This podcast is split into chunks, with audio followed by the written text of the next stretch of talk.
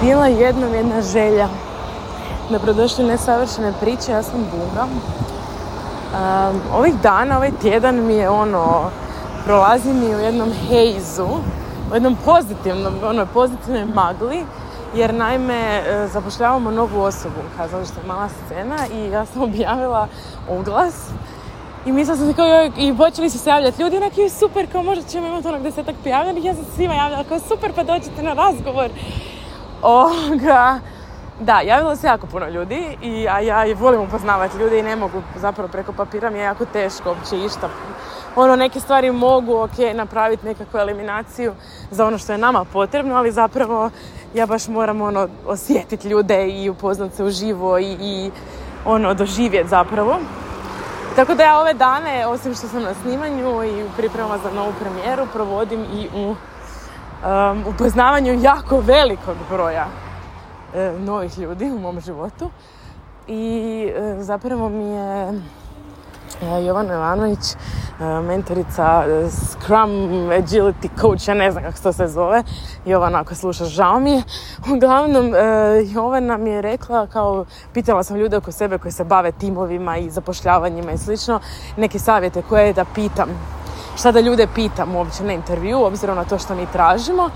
I Jovana mi je preporučila između ostalog da na kraju intervjua pitam ono čisto da vidim iskricu u ljudima i da vidim čime ono tko su zapravo ono duboko da ih pitam da, imam, da imaju čarobni štapić ili zlatnu ribicu i da novac nije nikakva prepreka čime bi se bavili u životu koliko god ludo bilo, a ja sam dodala i koliko god ordinary bilo, jer nekad zapravo imam osjećaj da ono, ne, mislim da naše društvo to jako u zadnje vrijeme malo i zanemaruje i šeima neke, ajmo reći tako, ordinary želje i ordinary poslove, što je osobito očito u nekim suvremenim filmovima slično, ali nećemo sad ulaziti u te razgovore, ali kao, ono, čime bi se bavilo u životu. I jako zanimljive stvari se događaju na tom pitanju.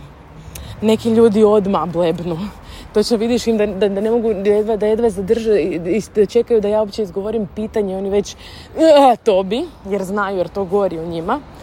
Neki jako sramežljivo kažu, ali vidiš u očima da točno znaju na šta ciljam i da točno znaju koji je njihov odgovor. Neki ne znaju.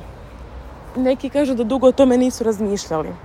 Ono što mene zapravo često, neću reći zaboli, nema mene kaj zaboliti u ime neke druge osobe, ali ono što me lecne je rečenica tipa, ah, to sam htjela, ali život je otišao u drugom smjeru.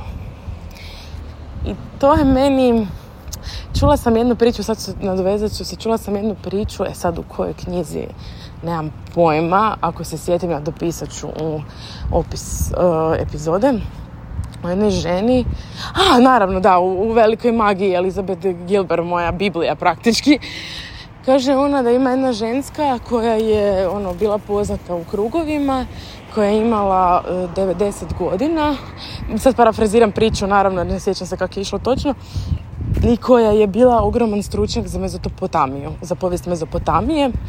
I ono, baš je bila veliki, veliki stručnjak. I onda je Elizabeth otkrila u razgovoru s njom da je ona postala stručnjak u svojim osamdesetima. Jer je nakon penzije sve se počela zanimati za Mezopotamiju. Deset godina je jako puno, u deset godina se završe dva fakulteta i ona je zaista u tih deset godina se bacila ono učenje, u istraživanje i zaista u svojim, sad da li ona u 80-ima postala ili 90-ima, tak nije bitno, je postala stručnjak, znači ono legit stručnjak za Mezopotamiju. Apsolutno nikad nije kasno. Znači u 80-ima zamislite da imate još 10 godina života. 10 godina je jako, jako puno.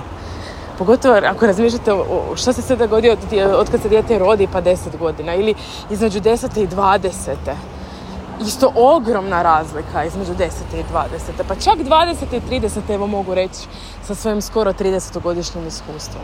Ali ja mislim da kako godine idu, tako nam se čini da je razlika sve manja, što je u smislu našeg razvoja, ono, u smislu razvojne psihologije, ajmo tako reći. Ali 10 godina je zapravo i dalje jako puno, mada je jedna godina.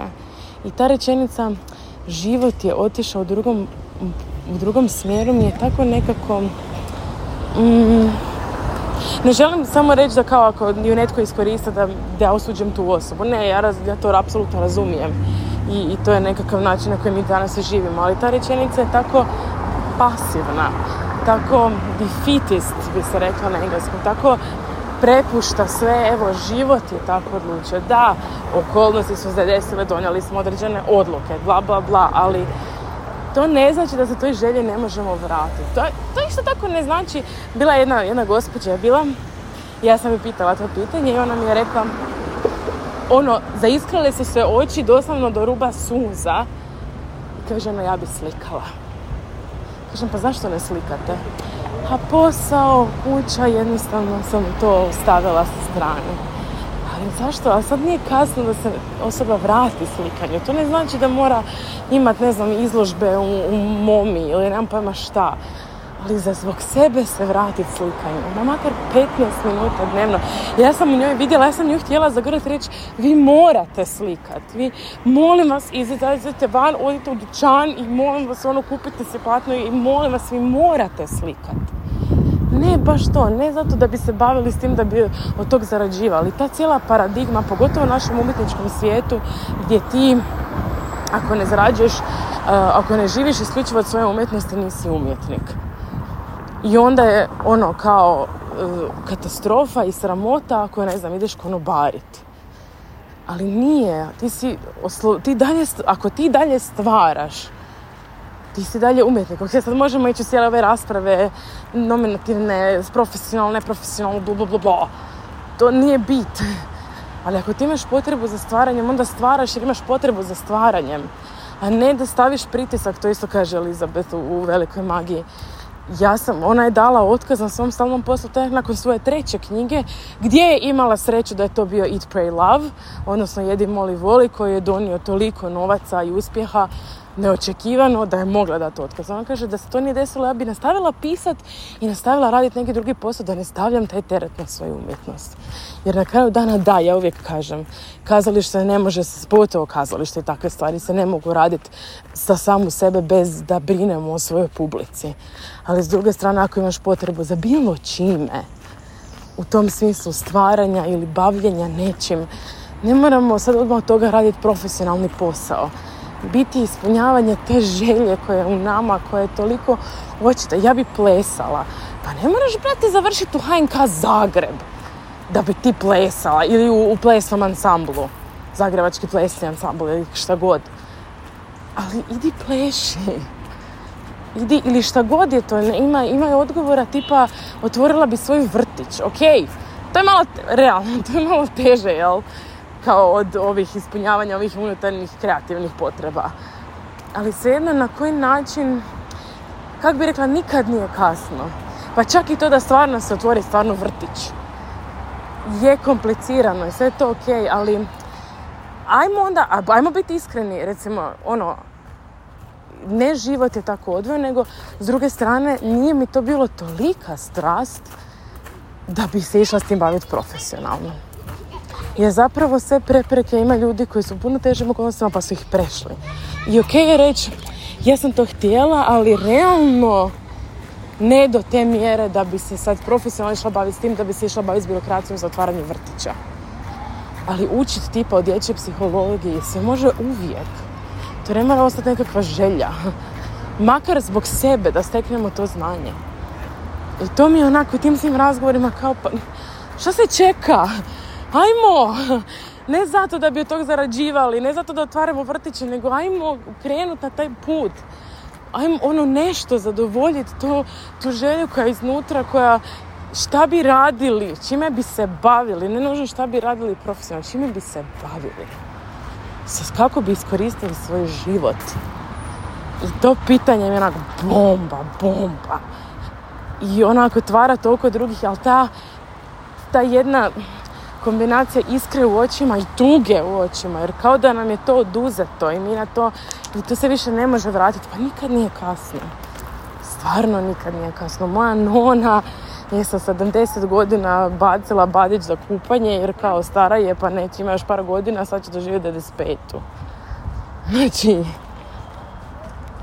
apsolutno ne znam šta bi vam rekla. Htjela sam podijeliti ovo razmišljanje sa vama i potaknuti vas da to odgovor koji znam da je u vama kad ste čuli ovo pitanje kog god ga se bojali priznat, da ga prihvatite, da ga si ga priznate i da vidite, ok, mogu li nekako tu želju podržati na najmanji mogući način. Najmanji mogući, ići volontirati ili bilo što drugo u tom području. Jer ta želja je tu s razlogom. I ne mora rezultirati nikakvim velikim poslovnim uspjesima, nikakvom slavom, nikakvim priznanjem, nikakvim ništa. Nije to poanta. Poanta je da, da si to dopustimo, a ne da bude život mi je to oduzeo. Život ne oduzima ništa sve dok smo živi. Smrt oduzima. Život se živi. Eto, hvala na slušanju ovog mog renta. Želim vam da imate lijep dan, da se usudite pogriješiti i da se usudite živjeti aktivno. Look.